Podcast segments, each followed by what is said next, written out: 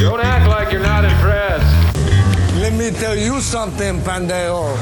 You pull any of your crazy shit with us, you flash a piece out on the lanes, I'll take it away from you and stick it up your ass and pull the fucking trigger till it goes click. Jesus. You said it, man. Nobody fucks with the Jesus.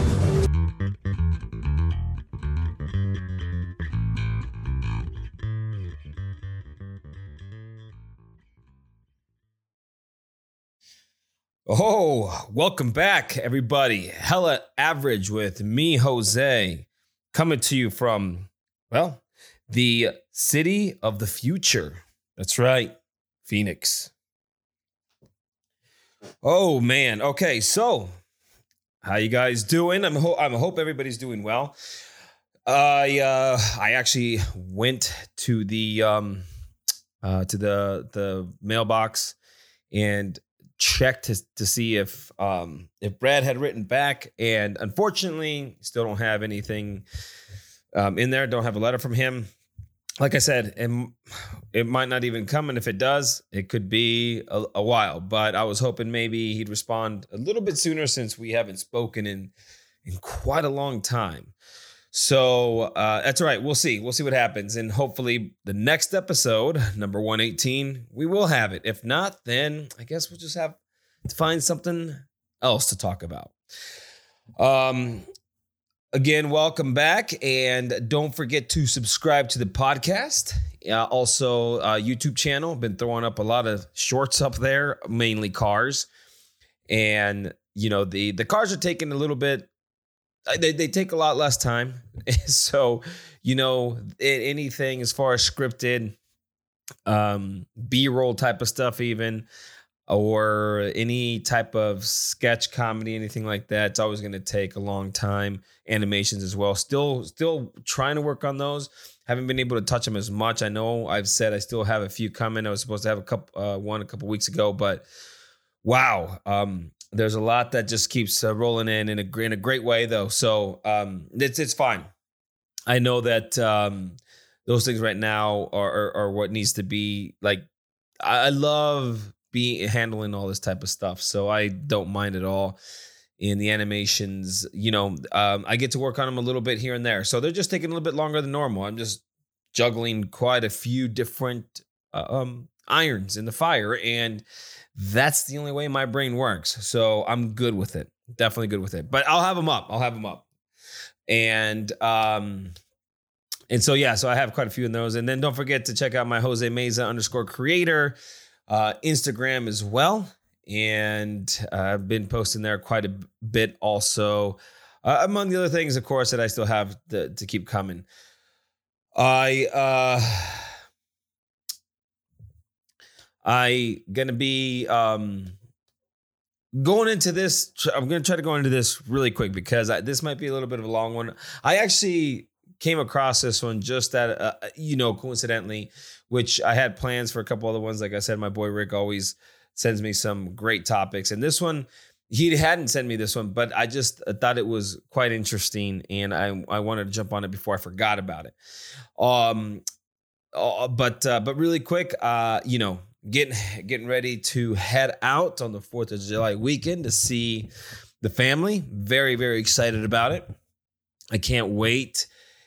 I haven't been to the 4th of July up to my parents in a long time.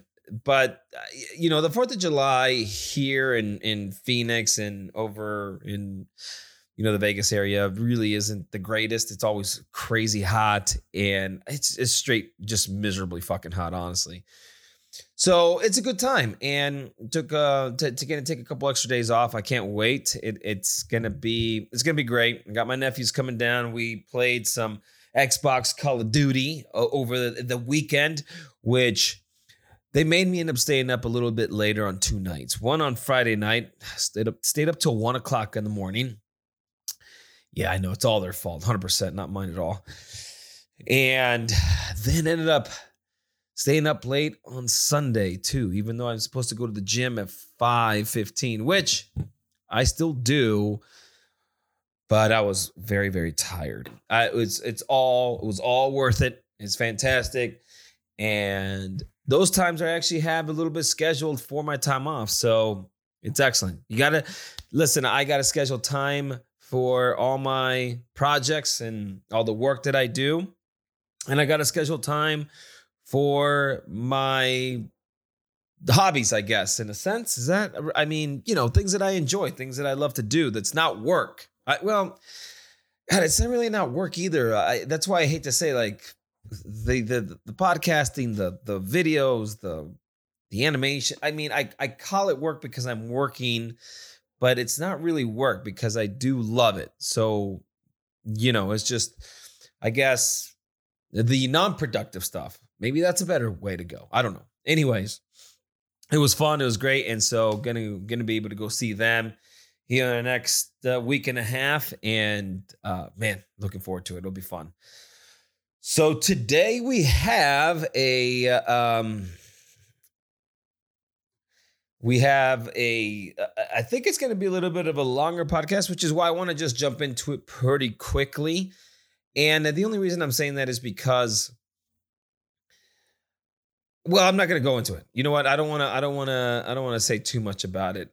You'll you'll find out here in a, a you know as as I'm going through it, but it's it's uh I, I found it interesting. Think of it a little bit of a D uh uh what's his name? DB Cooper. Man, little brain fart there. Sorry, my bad.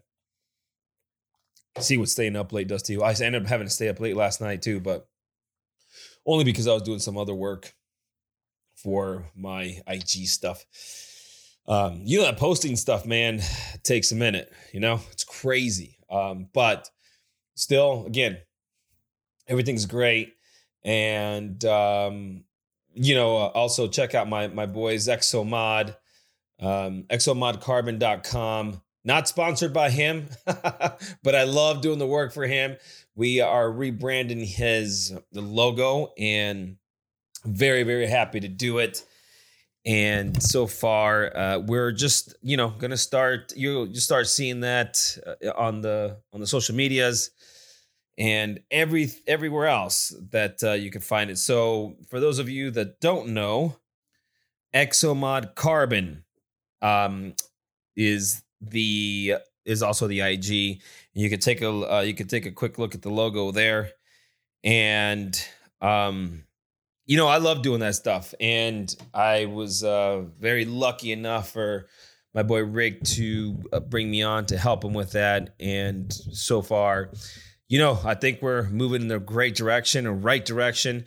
Check out his IG, check out his site, Exomod Carbon, exomodcarbon.com, exomod.com still comes up.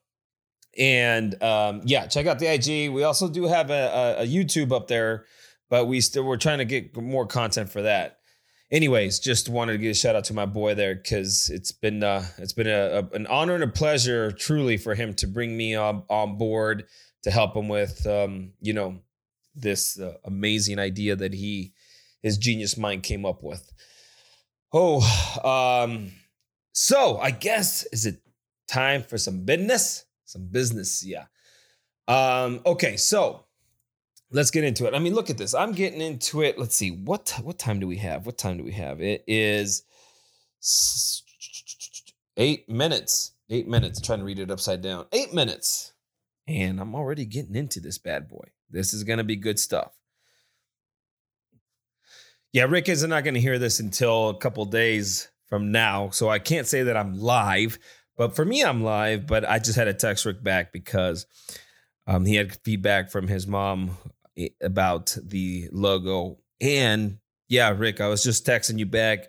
It exudes confidence. I gotta say, ooh, that is like on point. That is, you know, you always try to, as a designer, as an artist, whatever it may be, you always try to um, I don't know, communicate and display what what you feel, what you want a logo or whatever it is to make you feel uh, emotionally. That's what you try to come across, get across to your to your audience.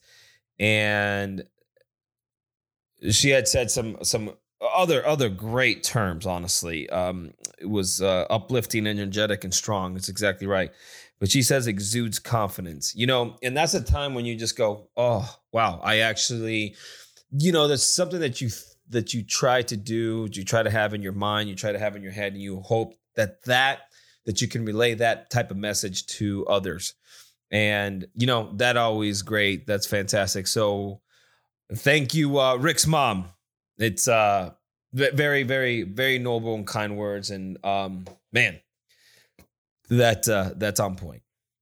Okay, so what are we going on today? Well, this is podcast episode number 117. And it is actually the $100 million heist that rocked the world. Okay, so in this one, I'm going to do just a slight bit different. Uh, I'm to go just kind of along the lines of what I've done in the in the past and I will come to another section and I'll let you know uh, just a little bit of difference of what I'm to make, what I'm to do with this one. But don't worry, it's still to be good and it should uh, it's, to be fun. So hopefully you guys enjoy this. Okay, so the 100 million dollar heist that rocked the world, also known as the Antwerp Diamond Heist well, I'm probably not pronouncing it right because that is in um, German, I believe. Yes, right? Yes. Let me. Hey, Jamie Chat GPT, you know, he was giving me a little bit of issues. Oh, sorry, that's uh, Belgium. My bad. Um, Jamie Chat GPT, let me know what's going on here real quick. Me, uh, can you pronounce this for me or at least help me pronounce this? Thank you, Chat Jamie Chat Cheap. Thank you, Jamie Chat GPT. Antwerpen. Antwerpen. Let's see. Hold on. Let's see again. you might not be able to hear it. Antwerpen.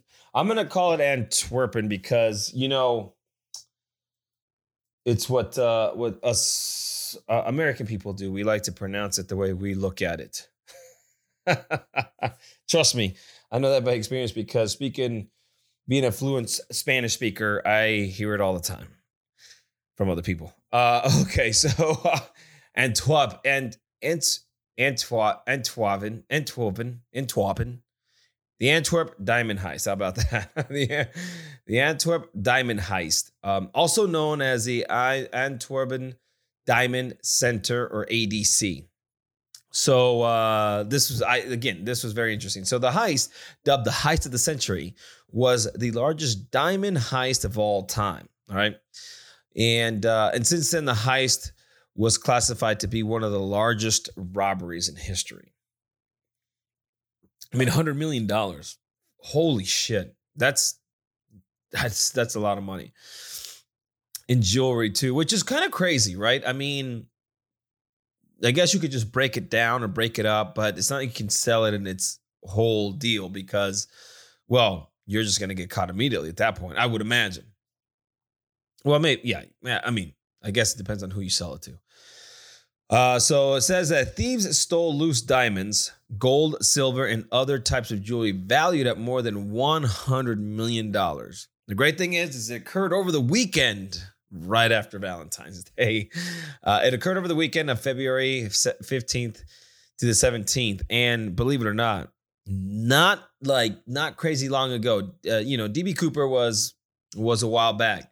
This one was in 2003. Now, 2003, if you look at it, it's like, holy shit, that's already 20 years.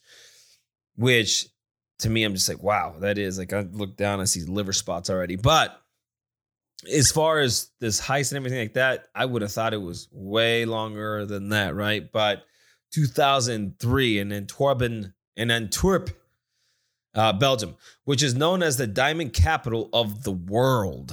So, uh, yeah, that's I guess that's one clue.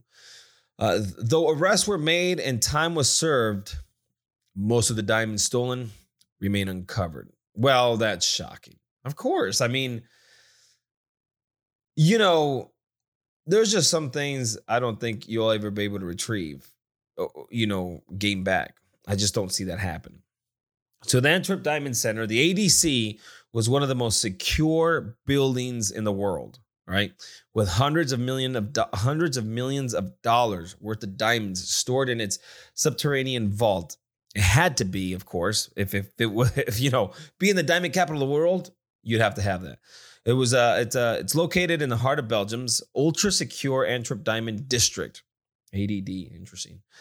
It benefited from two police stations, um, armed armed patrols, extensive video surveillance, and vehicle bar- ve- vehicle barriers securing an area where 80% of the world's diamonds traded hands. Now, that might sound like you know quite quite a lockdown and quite a bit of security but we will get back we'll get into that a little bit more. It, will it'll blow your mind. It, it is kind of like almost like that oceans 11 but I, I would say even 10 times. I wouldn't imagine i, I can't even imagine i can't even believe that somebody actually attempted this more so even succeeding at it i mean there I I don't know how how they were able to do it and, and they still don't because it's quite fascinating. So the vault that housed the diamonds is situated is situated two floors below the main floor. Okay.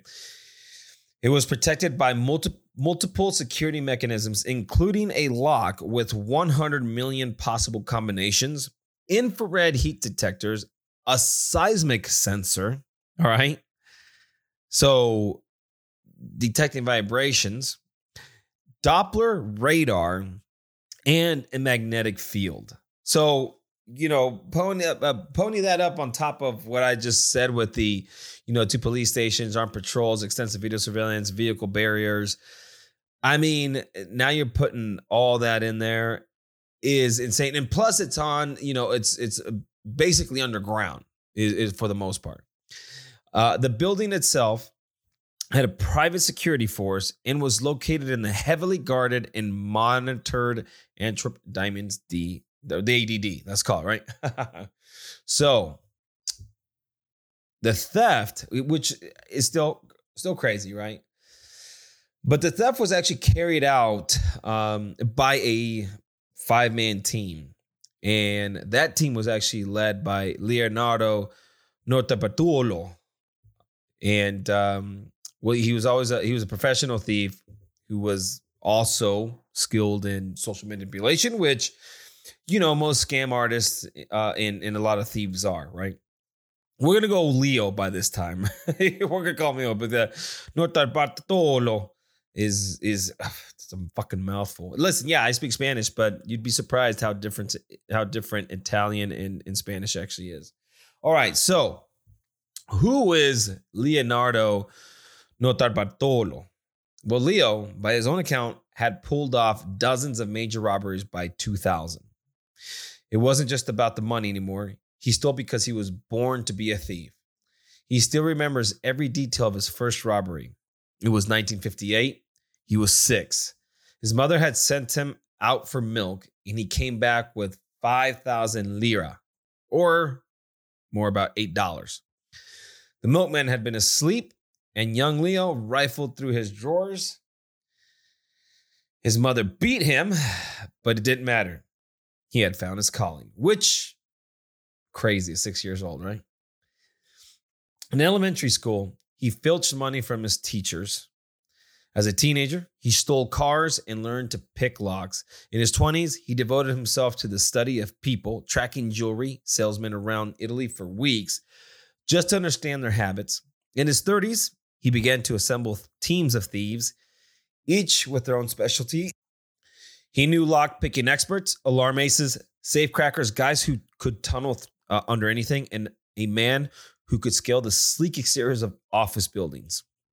Each job brought a different mix of thieves into play, most including Leo lived lived in or near Turin, and the group came to be known as the School of Turin.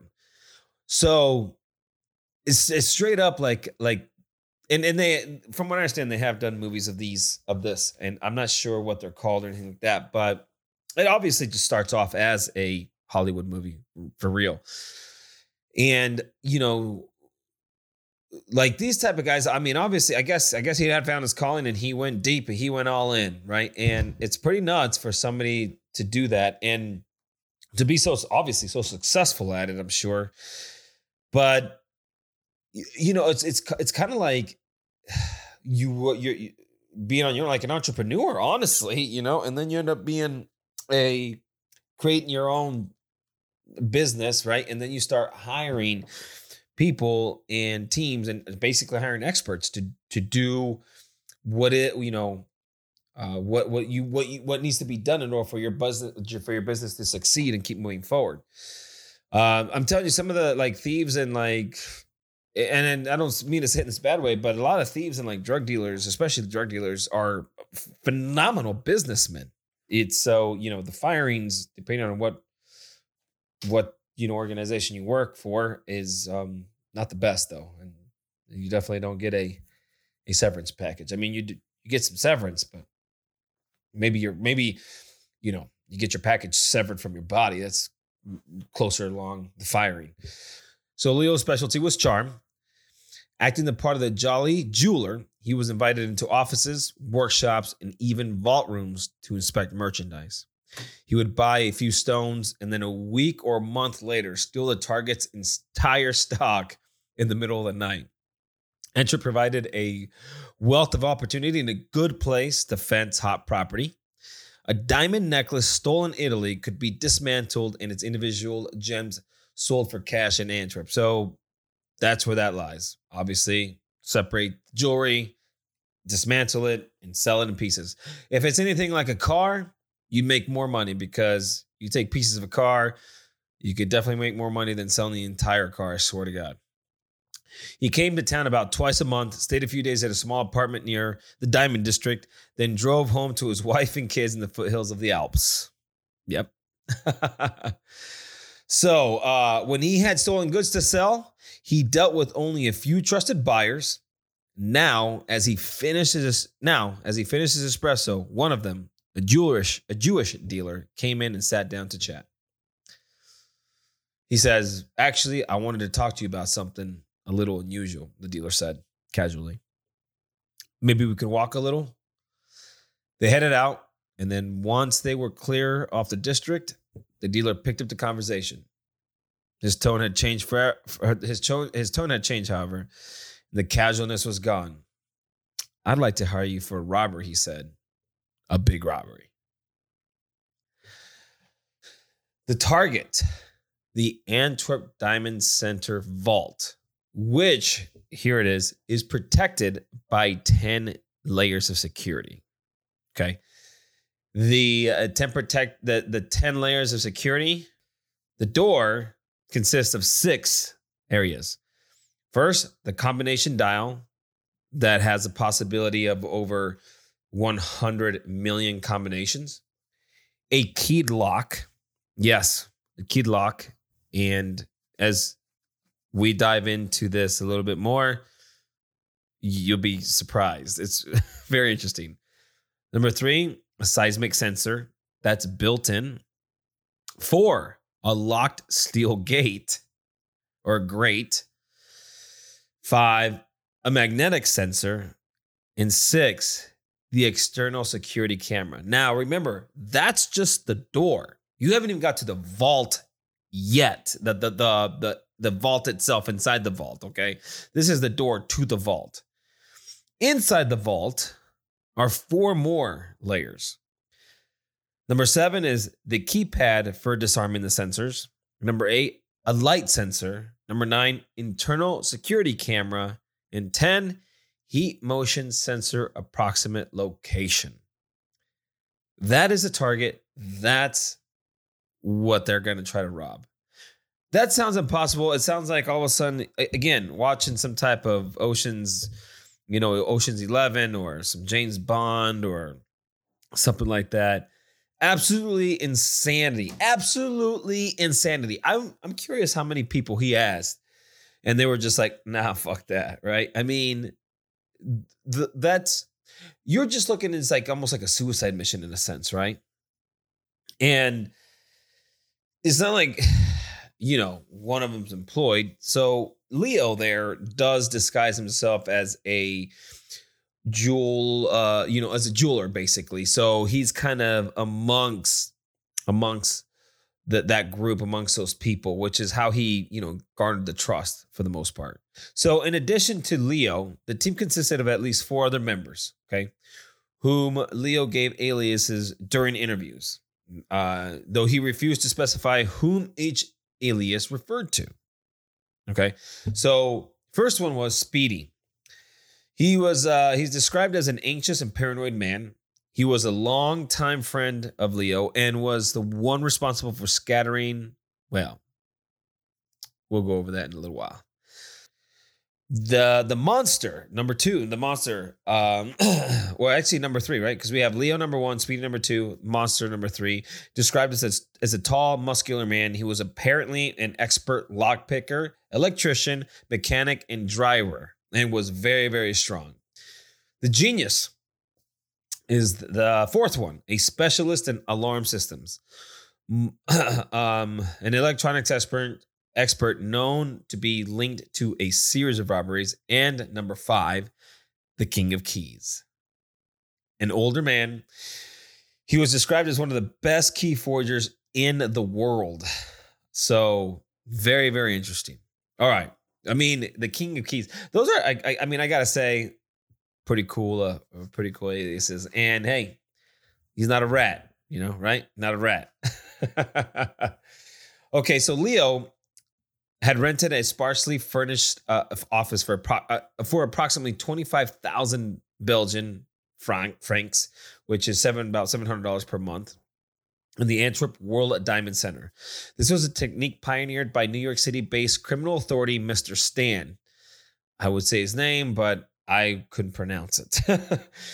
it was a first. Now let's see what uh, Mr. Stan is, um, or was, I guess. Yeah.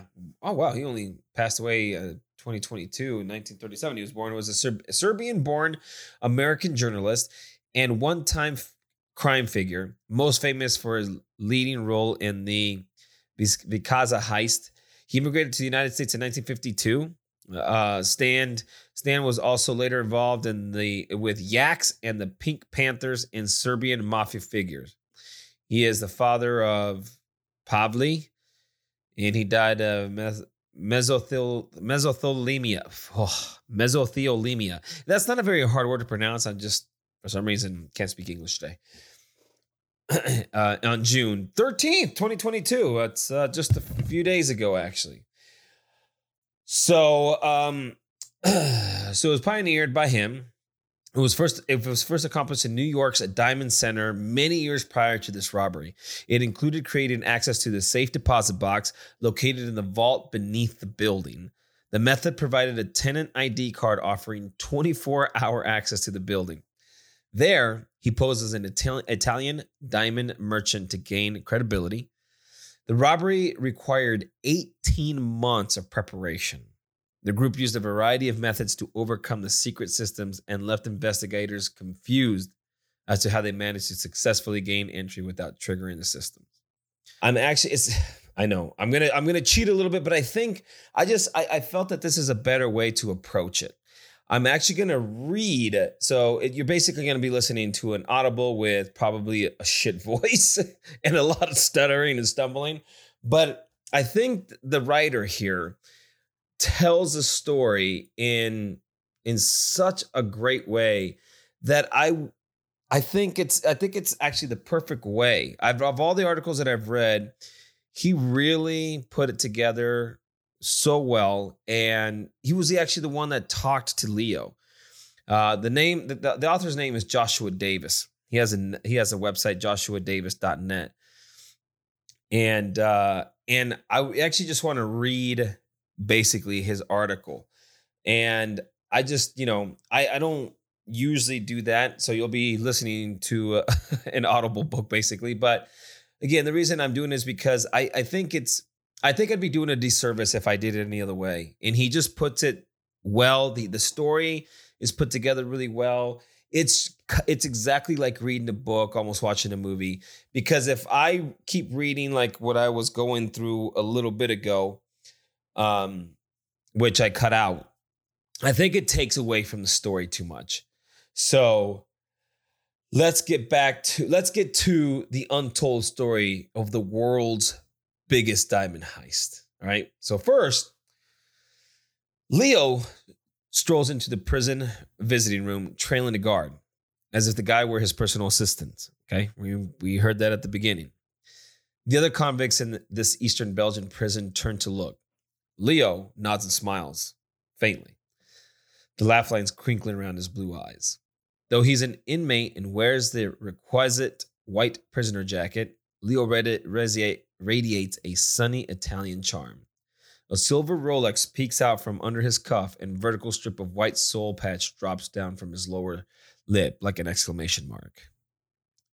Man, Rolex in prison. Yeah, if you're to do time, I guess do it in Belgium. In February of 2003, Leo was arrested for heading a ring of Italian thieves. They were accused of breaking into a vault two floors beneath the Antwerp Diamond Center and making off with at least $100 million worth of loose diamonds, gold, jewelry, and other spoils. The vault, thought to be impenetrable, it was protected by 10 layers of security, and we'll go through this again, including infrared heat detectors, Doppler radar, a magnetic field, a seismic sensor, and a lock with 100 million possible combinations. The robbery was called the heist of the century, and even now, the police can't explain how it was done. The loot was never found, but based on circumstantial evidence, Leo was sentenced to 10 years. He has always denied having anything to do with the crime and has refused to discuss his case with journalists, preferring to remain silent for the past six years until now. Leo sits down across from me at one of the visiting rooms, two dozen small rectangular tables. He has an intimidating reputation. The Italian anti mafia police contend he is tied to the Sicilian mob, that his cousin was tapped to be the next capo, the head of the entire organization. Leo intends to set the record straight. He puts his hands on the table. He has had six years to think about what he's about to say. He sits down right across the table and says, I may be a thief and a liar, he says in the Belgian Italian accented French, but I'm going to tell you a true story.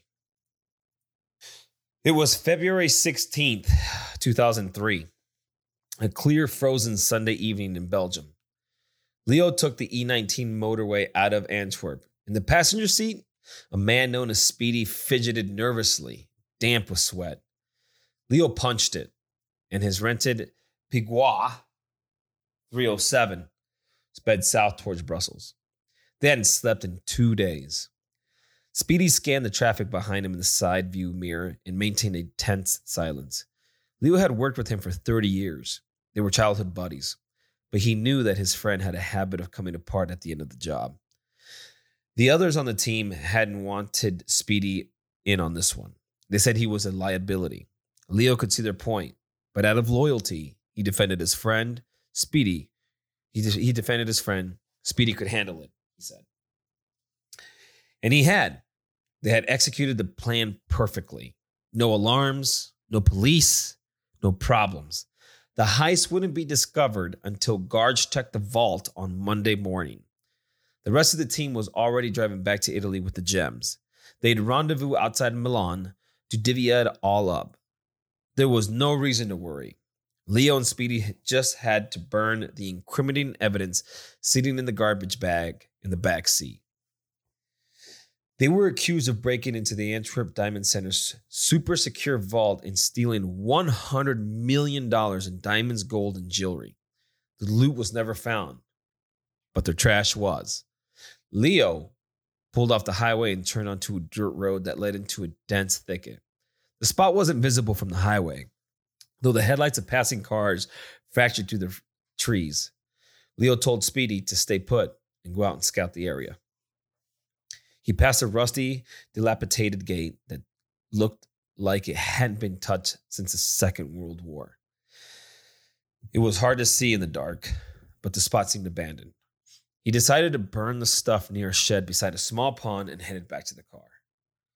When he got there, he couldn't believe what he was seeing. Speedy had lost it.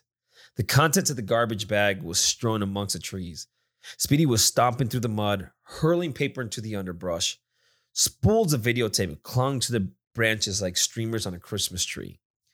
Israeli and Indian currency skittered past a half eaten salami sandwich. The mud around the car was flecked with dozens of tiny, glittering diamonds. It would take hours to gather everything up and burn it. I think someone's coming, Speedy said, looking panicked. Leo glared at him. The forest was quite quiet except for the occasional sound of a car or truck on the highway. It was even possible to hear the faint gurgling of a small stream. Speedy was breathing fast and shallow. The man was clearly in the midst of a full blown panic attack. Get back in the car, Leo ordered. They were leaving. Nobody would ever find the stuff here. The job was done.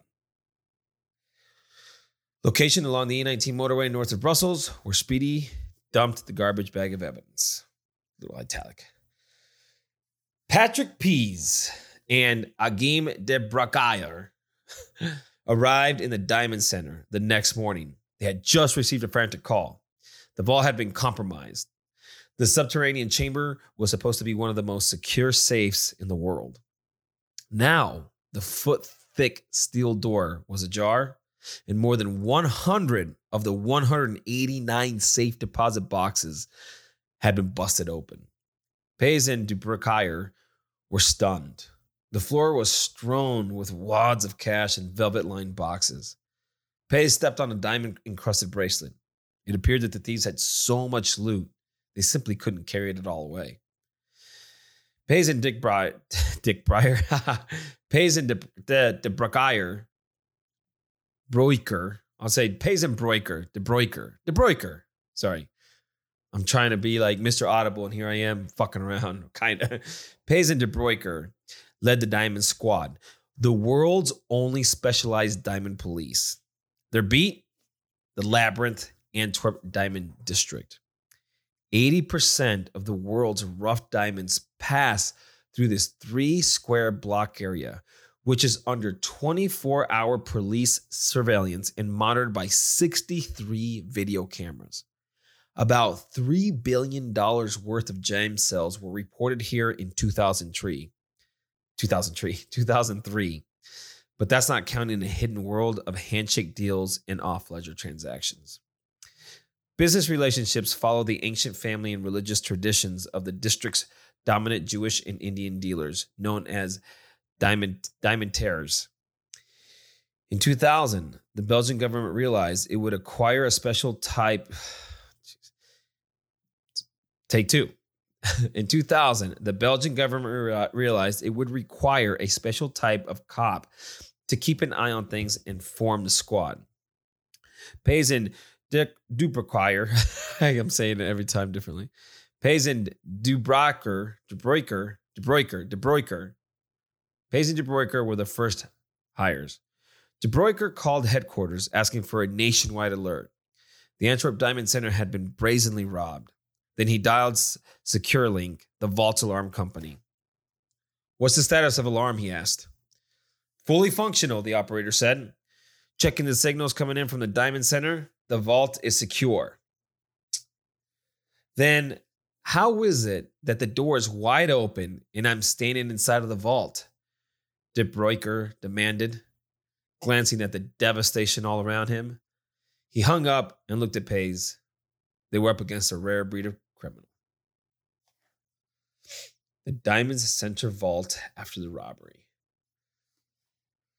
So, about 18 months earlier, in the summer of 2001, Leo sipped an espresso at a cafe. The Diamonds District Main Street. It was cramped, narrow place with a half dozen small tables. But from the corner by the window, Leo could look out on the epicenter of the world's diamond trade. During business hours, Hasidic, Hasidic, Hasidic, Hasidic, sorry, Hasidic men wearing broad brimmed hats hurried past with satchels locked to their wrist, armored cars idling tensely while burly couriers with handguns wheeled away small black suitcases. There were Africans in bright blue suits, Indian merchants wearing loops around their necks, and bald Armenians with reading glasses pushed up their mottled heads. Billions of dollars in diamonds passed by the cafe's window. During the day, they traveled from office to office in briefcases, coat pockets, and off the shelf rollies. At night, all those gems are locked up in safes in underground vaults in one of the most densest concentrations of wealth in the world. It's also a thief's paradise. In 2000, Leo rented a small office in the Diamond Center, one of the area's largest buildings. He presented himself as a gem importer based in Turin, Italy, and scheduled meetings with numerous dealers. He bought small stones, paid cash, dressed well, and cheerfully mangled the French language. The dealers probably never knew that they had just welcomed one of the world's best jewel thieves into their circle. So, after talking to the dealer uh, by the espresso cafe and said he would like to hire him for a robbery, a big robbery. The agreement was straightforward. For an initial payment of 100,000 euros, Leo would answer a simple question Could the vault in the Antwerp Diamond Center be robbed? He was pretty sure the answer was no. He was a tenant in the building and rented a safe deposit box in the vault to secure his own stash. He viewed it as the safest place to keep valuables in Antwerp. But for 100,000 euros, he was happy to photograph the place and show the dealer how daunting it really was. So he strolled into the diamond district with a pin poking out of his breast pocket. At a glance, it looked like a simple highlighter but the cap contained a miniaturized digital camera capable of storing 100 high resolution images. Photography is strictly limited in the district, but nobody noticed Leo's pen cam. He began his reconnaissance at the police surveillance booth on the on the Schupstraat, a street leading into the center of the district. Behind the booth's bulletproof glass, two officers monitored the area. The three main blocks of the district bristled with video cameras. Every inch of street and sky appeared to be under watch. The booth also contained the controls for the retractable steel cylinders that are deployed to prevent vehicular access to the district. As Leo walked past, he began taking pictures. He headed towards the Diamond Center itself, a gray, 14 story fortress like building on the south end of the district. It had a private security force that operated a nerve center located at the entrance. Access was blocked by metal turnstiles, and visitors were questioned by guards. Leo flashed his tenant ID card and breezed through. His camera captured crisp images of everything. The three ton steel vault door. He took the elevator descending to two floors underground to a small claustrophobic room the vault antechamber. A three ton steel vault door dominated the far wall. It alone had six layers of security. There was a combination wheel with numbers from 0 to 99. To enter, four numbers had to be dialed, and the digits could be seen only through a small lens on the top of the wheel. There were 100 million possible combinations. Powerball, Power tools wouldn't do the trick. The door was rated to withstand 12 hours of nonstop drilling. Of course, the first vibrations of a drill bit would set off the embedded seismic alarm anyway. The door was monitored by a pair of abutting metal plates, one on the door itself and one on the wall just to the right. When armed, the plates formed a magnetic field. If the door were open, the field would break, triggering an alarm. To disarm the field, a code had to be typed into a nearby keypad. Finally, the lock required an almost impossible to duplicate foot long key. During business hours, the door was actually left open, leaving only a steel grate to prevent access. But Leo had no intention of muscling his way in when people were around and then shooting his way out. Any breaking would have been would have to be done at night after the guards had locked down the vault, emptied the building, and shuttered the entrances with steel roll gates. During those quiet midnight hours, nobody patrolled the interior. The guards entrusted in their technological defenses. Leo pressed a buzzer on the steel grate. A guard upstairs glanced at the video feed, recognized Leo, and remotely unlocked the steel grate. Leo stepped inside the vault. It was silent. He was surrounded by thick concrete walls. The place was outfitted with motion, heat, and light detectors. A security camera transmitted the movements to the guard station, and the feed was recorded on videotape. The safe deposit boxes themselves were made of steel and copper and required a key and combination to open. Each box had 17,576 possible combinations. Leo went through the motions of opening and closing his box and then walked out. The vault was one of the hardest targets he'd ever seen. Leo leans towards me in the Belgian prison and asks if I have any questions so far.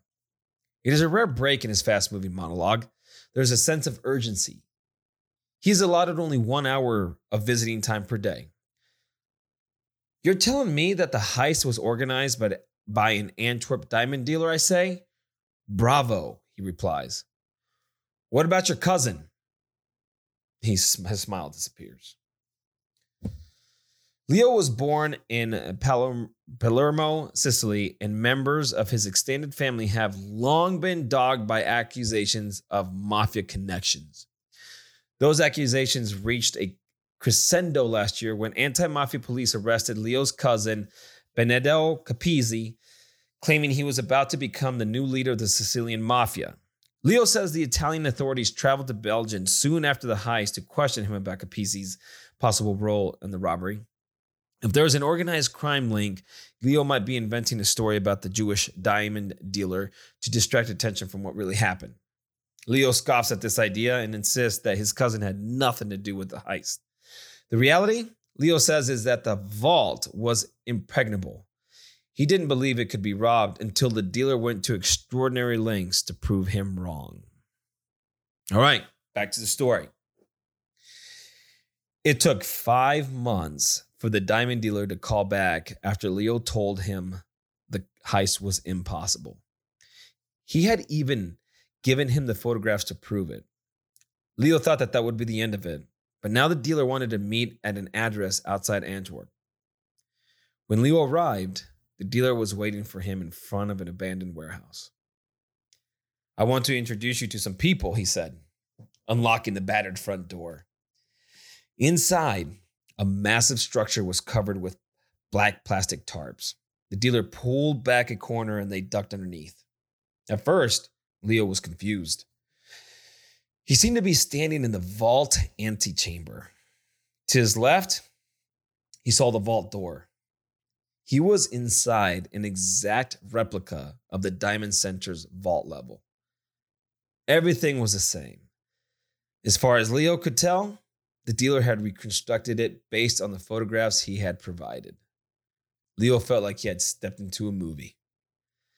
Inside the fake vault, three Italians were having a quiet conversation. They stopped talking when they saw the dealer and Leo. The dealer introduced them, though Leo refuses to reveal their names, referring to them only by nicknames. The genius specialized in alarm systems, According to the dealer, he could disable any kind of alarm. You can disable this, Leo asked, pointing at the replica vault. I can disable most of it, the genius said with a smile. You're going to have to do one of two things, one or two things yourself, though. The tall, muscular man was the monster. He was called that because he was monstrously good at everything he did. He was an expert lockpicker, electrician, mechanic, and driver, and had enormous physical strength.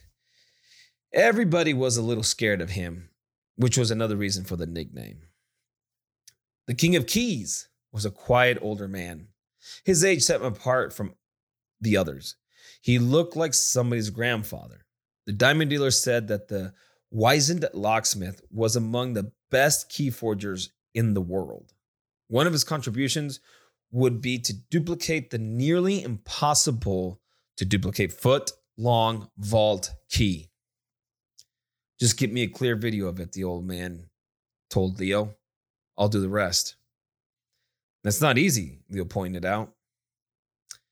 King of Keys shrugs, says, That's not my problem. Don't worry, the genius said. I'll help. In September of 2002, a guard stepped up to the vault door and began to spin the combination wheel. It was 7 a.m. He was right on schedule. Directly above his head and invisible behind the glare of a recessed light, a fingertip sized video camera captured his every move. With each spin, the combination came to rest on a number. A small antenna broadcast the image. Nearby in a storage room beside the vault, an ordinary looking red fire extinguisher was strapped to the wall. The extinguisher was fully functional, but a watertight compartment inside housed electronics that picked up and recorded the video signal. When the guard finished dialing the combination, he inserted the vault key. The video camera recorded a sharp image of it before it disappeared into the keyhole. He spun the handle, and the vault door swung open. Thursday morning, February 13th, 2003. Two days before the heist, the thud, thud, thud of a police helicopter beat over a convoy of police cars escorting an armored truck through the heart of Antwerp. They blew past posters of Venus Williams. She was due in town to compete in the Proximus Diamond Games tennis tournament. The escorts bristled firepower. They belonged to a special diamond delivery protection unit, and each cop carried a fully automatic weapon. Their cargo? De Beers. Monthly shipment of diamonds worth millions. De Beers is the world's largest diamond mining company. In 2003, it controlled 55% of the global diamond supply and operated mines in South Africa, Namibia, and Botswana, among others. The rough, unpolished gems were flown to London, where they were divided and placed into 120 boxes, one for each official De Beers distributor, many of which were headquartered in Antwerp. Every month, Antwerp's share of the boxes was flown into Belgium and transferred to a Brinks armor tr- armored truck. Once the truck's door slammed shut, the convoy sped away, sirens wailing. The vehicles rocketed past the guard gate and the entrance of the district. At the giant metal as and the giant metal, metal cylinders rose out of the ground behind them, blocking any further automotive access. The armed escorts fanned out on foot around the armored truck to form a perimeter. No one was allowed near the vehicle. The door swung open, and the boxes were quickly carried through an unremarkable entrance in the middle of the block. It was payday. The Diamond District was flush. Leo was buzzed into the vault the next day, Friday, February 14th, the day before the robbery. He was alone. In his jacket pocket, he carried a can of women's hairspray. A security camera recorded his movements. Police would later watch the footage, but the guard had gotten used to the Italian's frequent visits and wasn't paying attention. Leo stepped away from the safe deposit boxes and pulled out the aerosol can. With a quick practice circular motion, he covered the he, he covered the combined heat motion sensor with a thin coat of transparent, oily mist. The vault was momentarily filled with the smell of a woman's hair. It was a simple but effective hack. The oily film would temporarily insult the oily film would temporarily insulate the sensor from fluctuations in the room's temperature. And the alarm went off only if it sensed both heat and motion. Still, it was hard to guess how long the trick would work. Once the monster was in the vault, he had to install the sensor bypass before his body heat penetrated the film. He might have five minutes, he might have less. Nobody knew for sure. Venus Williams smashed the ball cross court with a yelp, overwhelming her leggy Slovakian, Slovakian opponent. It was Saturday night and Williams was dominating the semifinals of the Diamonds Games, an event that hyped Antwerp's predominant position in the gem world. Many of the city's diamantaires watched as Williams beat down the Slovak and moved one step closer to winning a tennis racket encrusted with nearly $1 million worth of stones. Across town, the Diamond District was deserted. Leo drove his rented gray Peugeot 307 past the city's suit, covered Central train station, and turned into Pelikaanstraat, a road, that's the name of the road, sorry, a road that skirted the district. He pulled to the curb, and the monster, the genius, and the king of keys, and Speedy stepped out carrying large duffel bags. The king of keys picked the lock on a rundown office building, and then they disappeared through the door. It was a little past midnight. The genius led them out to the rear of the building into a private garden that abutted the back to the Diamond Center. It was one of the few places in the district that wasn't under video surveillance. Using a ladder he had previously hidden there, the genius climbed up to a small terrace on the second floor. A heat sensing, infrared de- detector monitored the terrace, but he approached it slowly from behind a large homemade polyester shield. The low thermal conduct- conductivity of the polyester blocked his body heat from reaching the sensor. He placed the shield directly in front of the detector, preventing it from sensing anything. The balcony was now safe. While the rest of the team scrambled up, the genius disabled an alarm sensor on one of the balcony's windows. One by one, the thieves climbed through the window, dropped into a stairwell, and descended to the darkened vault antechamber. They covered the security cameras with plastic, black plastic bags and flipped on the lights. The vault door stood imposingly before them. The building was quiet, no alarms had been triggered. The police never determined how the men had entered the building. The genius pulled a custom made slab of rigid aluminum out of his bag and affixed heavy duty double sided tape to one side. He stuck it on the two plates that regulated the magnetic field on the right side of the vault door and unscrewed their bolts. The magnetic plates were now loose, but the sticky aluminum held them together, allowing the genius to pivot them out of the way and tape them to the antechamber wall. The plates were still side by side and active. The magnetic field never wavered. But they no longer monitored the door. Some 30 hours later, the authorities would marvel at the ingenuity. Next, the king, the king of keys played out a hunch. In Leo's videos, the guard usually visited a utility room just before opening the vault. When the thieves searched the room, they found a major security lapse. The original vault key was hanging inside. The king of keys grabbed the original, there was no point in letting the safe manufacturers know that their precious key could be copied, and the police still don't know that a duplicate was made. The King of Keys slotted the original in the keyhole and waited while the genius dialed in the combination they had gleaned from the video. A moment later, the genius nodded.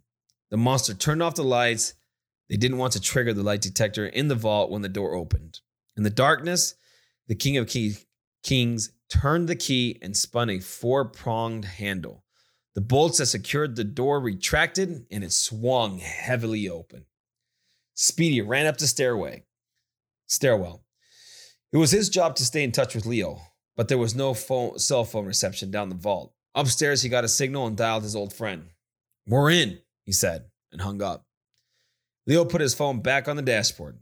He was sitting in the Peugeot and could see the front of the Diamond Center a block and a half away.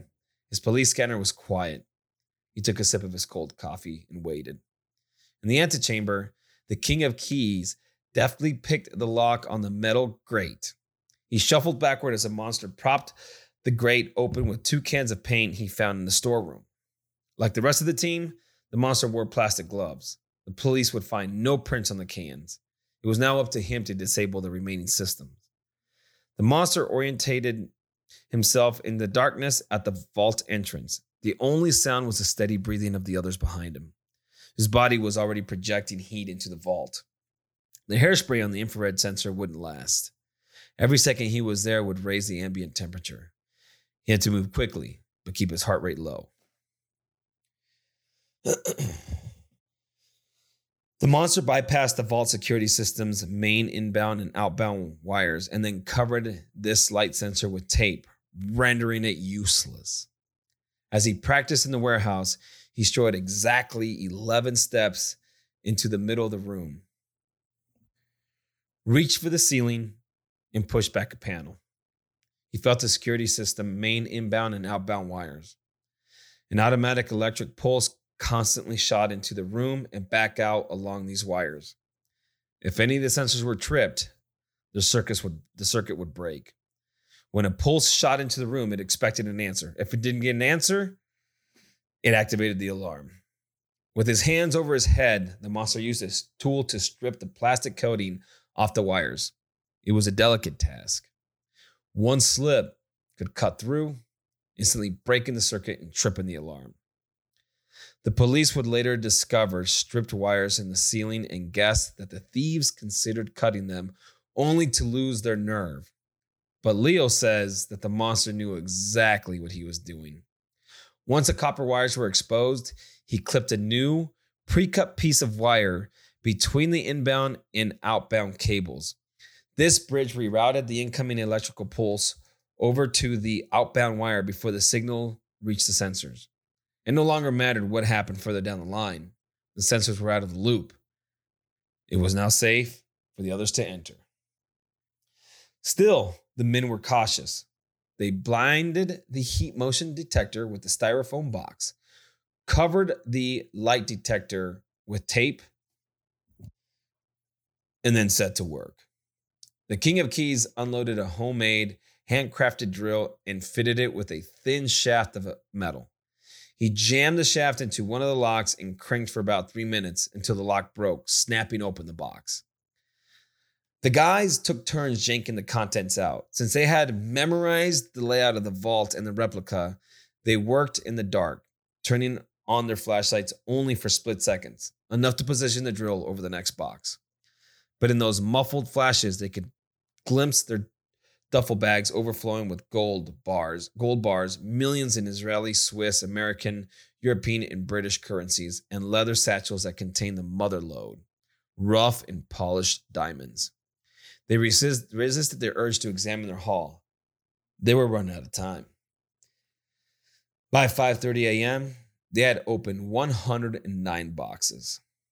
A tamped down giddiness a tamped down giddiness pervaded the dark vault, but they had to stop. The streets would fill with people soon, and they needed to transfer their bags to Leo's car. Speedy relayed the message to him. They were coming out.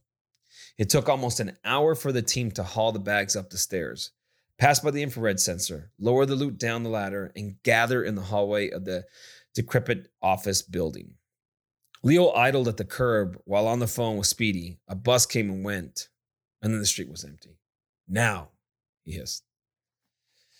In the pre dawn half light, four men raced out of the building. They jammed the bags in the car, slammed doors, and headed off foot to Leo's apartment. He put the car in gear and slowly pulled away. In half an hour, they were huddled around the bags in the apartment. The monster unzipped one and pulled out a leather satchel. It was time to celebrate. He opened the satchel and looked up, bewildered. It was empty. He took out another. It was also empty. A wave of anxiety swept the room. They unzipped all the other duffel bags and rifled through the satchels. More often than not, there was nothing in them. Something had gone wrong. The diamonds should have been there. We've been set up, Leo said. Whew. Leo stepped into a scalding hot shower while the others made salami sandwiches in the kitchen. He needed some clarity. The fatigue was weighing in on him.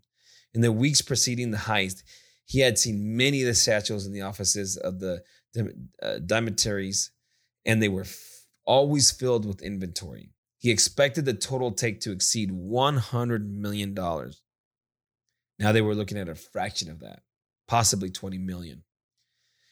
Leo reflected on his interactions with the diamond dealer, and a thought flashed through his mind. Maybe the dealer wasn't operating alone. If he tipped off a group of his fellow merchants, merchants, they could have pulled their inventory out of the vault before the heist.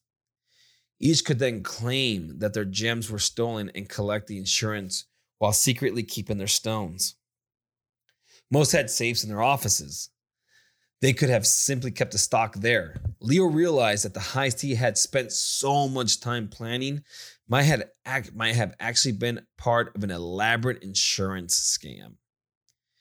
He shut off the water. A half hour earlier, he was king. Now, he felt like a pawn. Speedy and Leo were on the E19 heading out of Antwerp. It was six o'clock on Sunday evening. Leo settled in for the 10 hour drive back to Turin. The garbage bag filled with incriminating evidence sat in the back seat. Leo planned to stop in France and burn it, leaving no trace of the crime. But Speedy was having trouble. His face was ashen. His eyes darted madly at the cars around him. Finally, after only 20 minutes on the road, he snapped.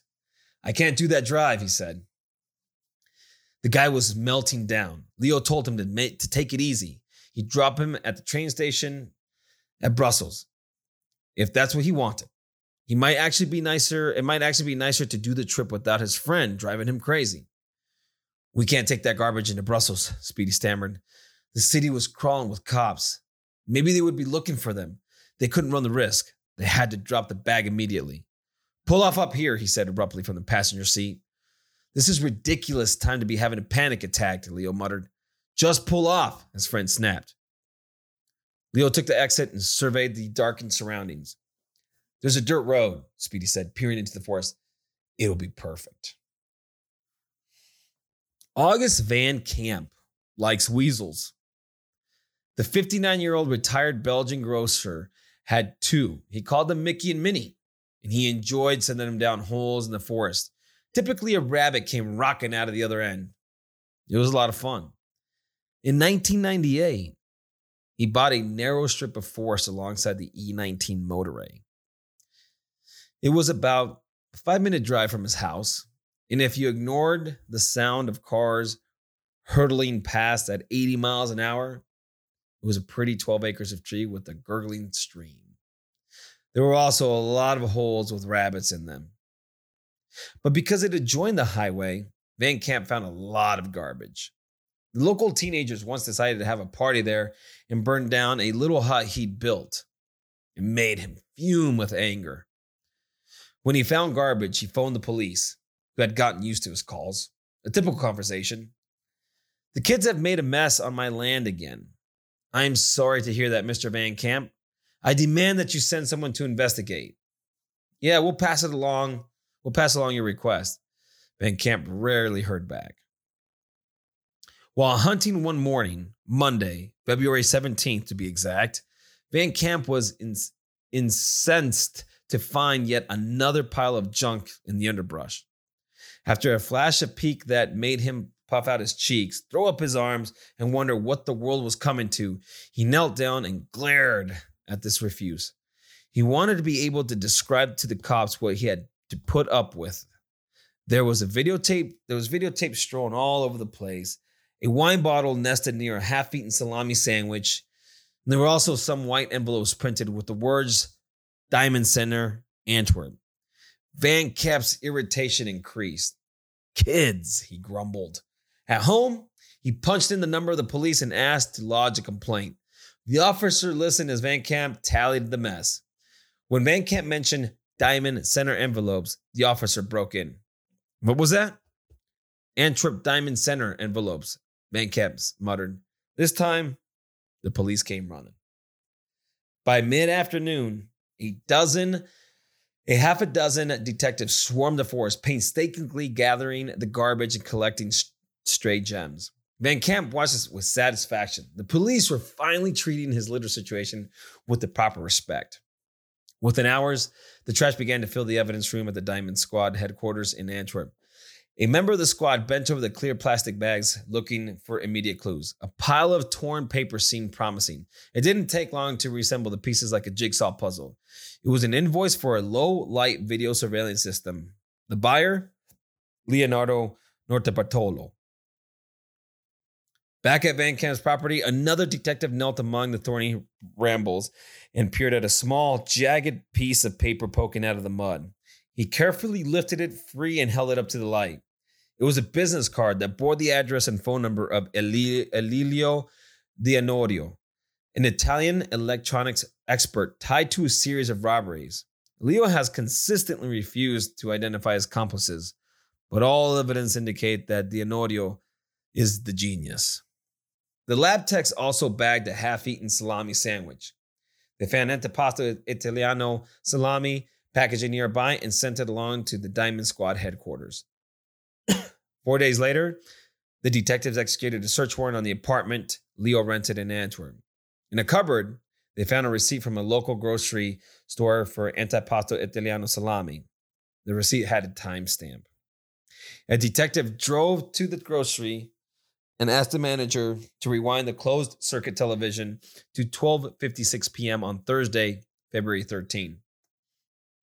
When the video came to a halt and snapped into focus, there was an image of a tall, muscular Italian purchasing salami. His name? Ferdinando Finotto, the man most likely to be the monster.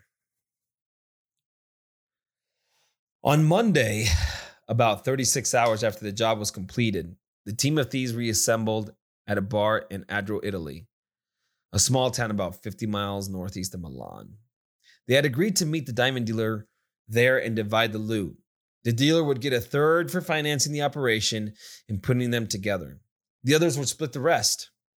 They had anticipated a haul in the tens of millions each. Now they were looking at roughly 3 million per man. It was still a lot of money, but they couldn't help feeling that they'd been played.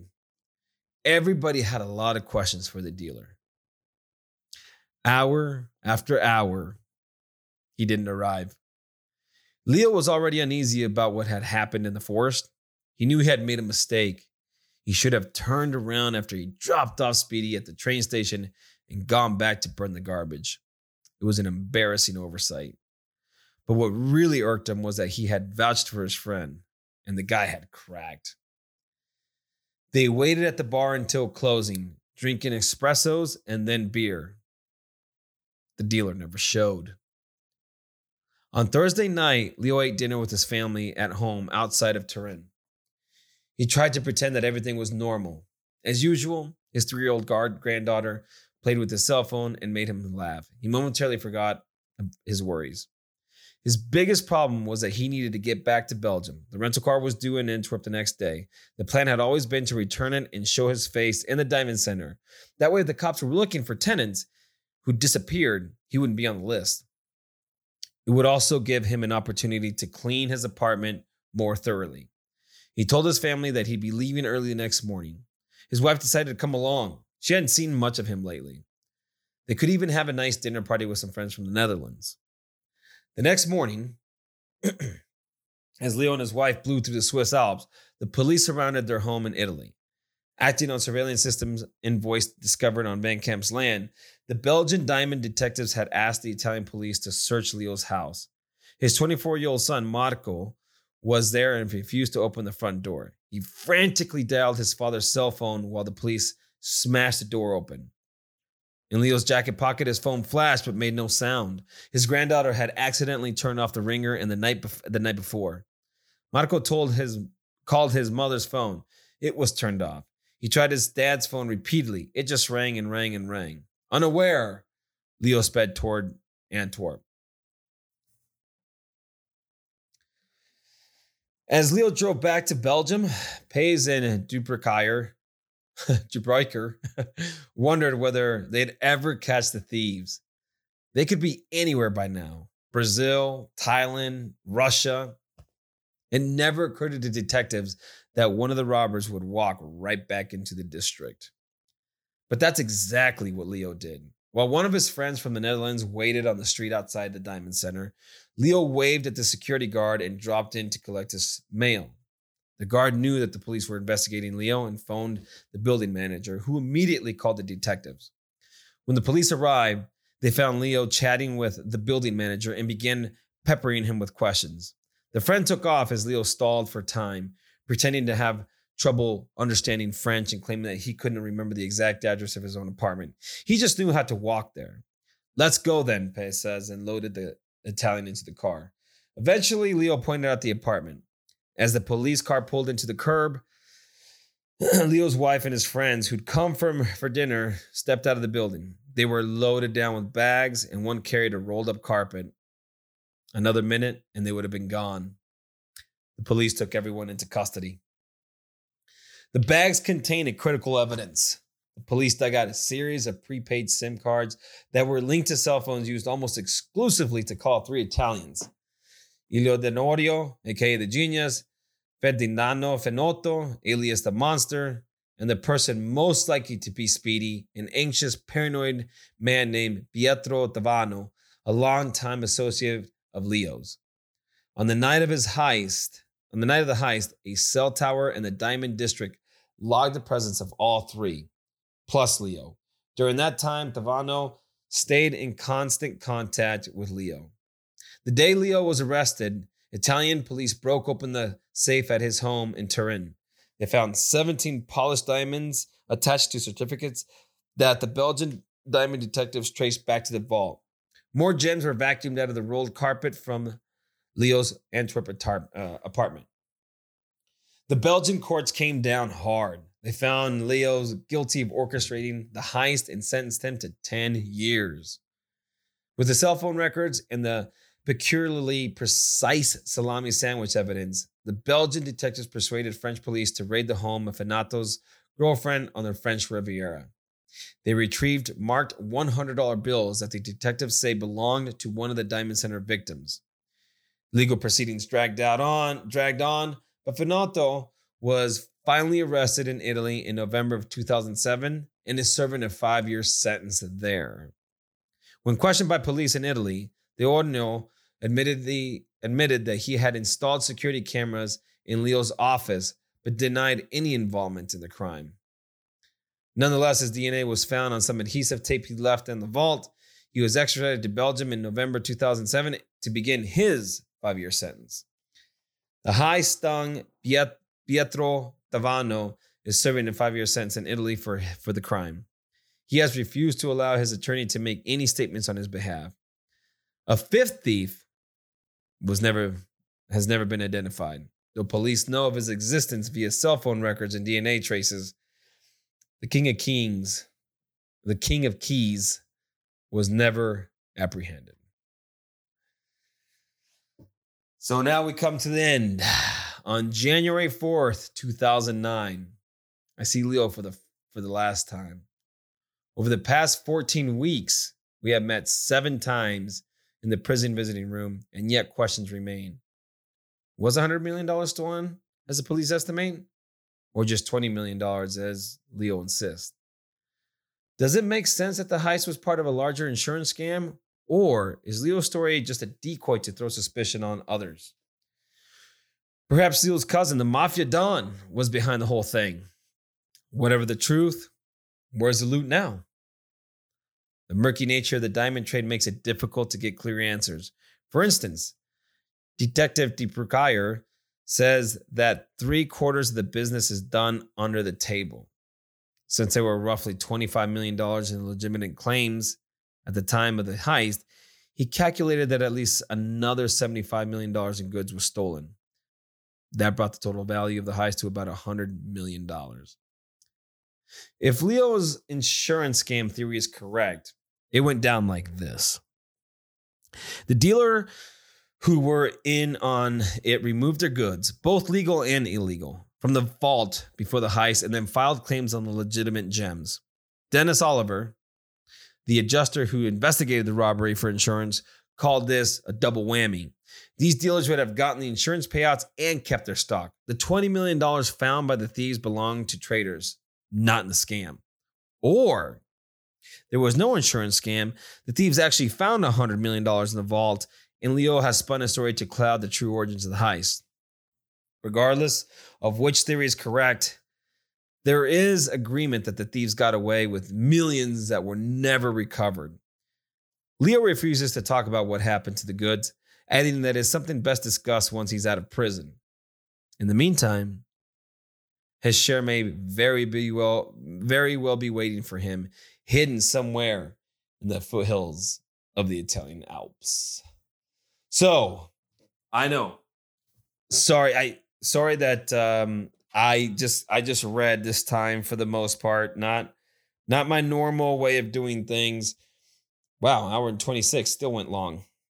But I hope you guys kind of understand that. Well, actually, hour and 26, I did cut some out, so it'll be short in this.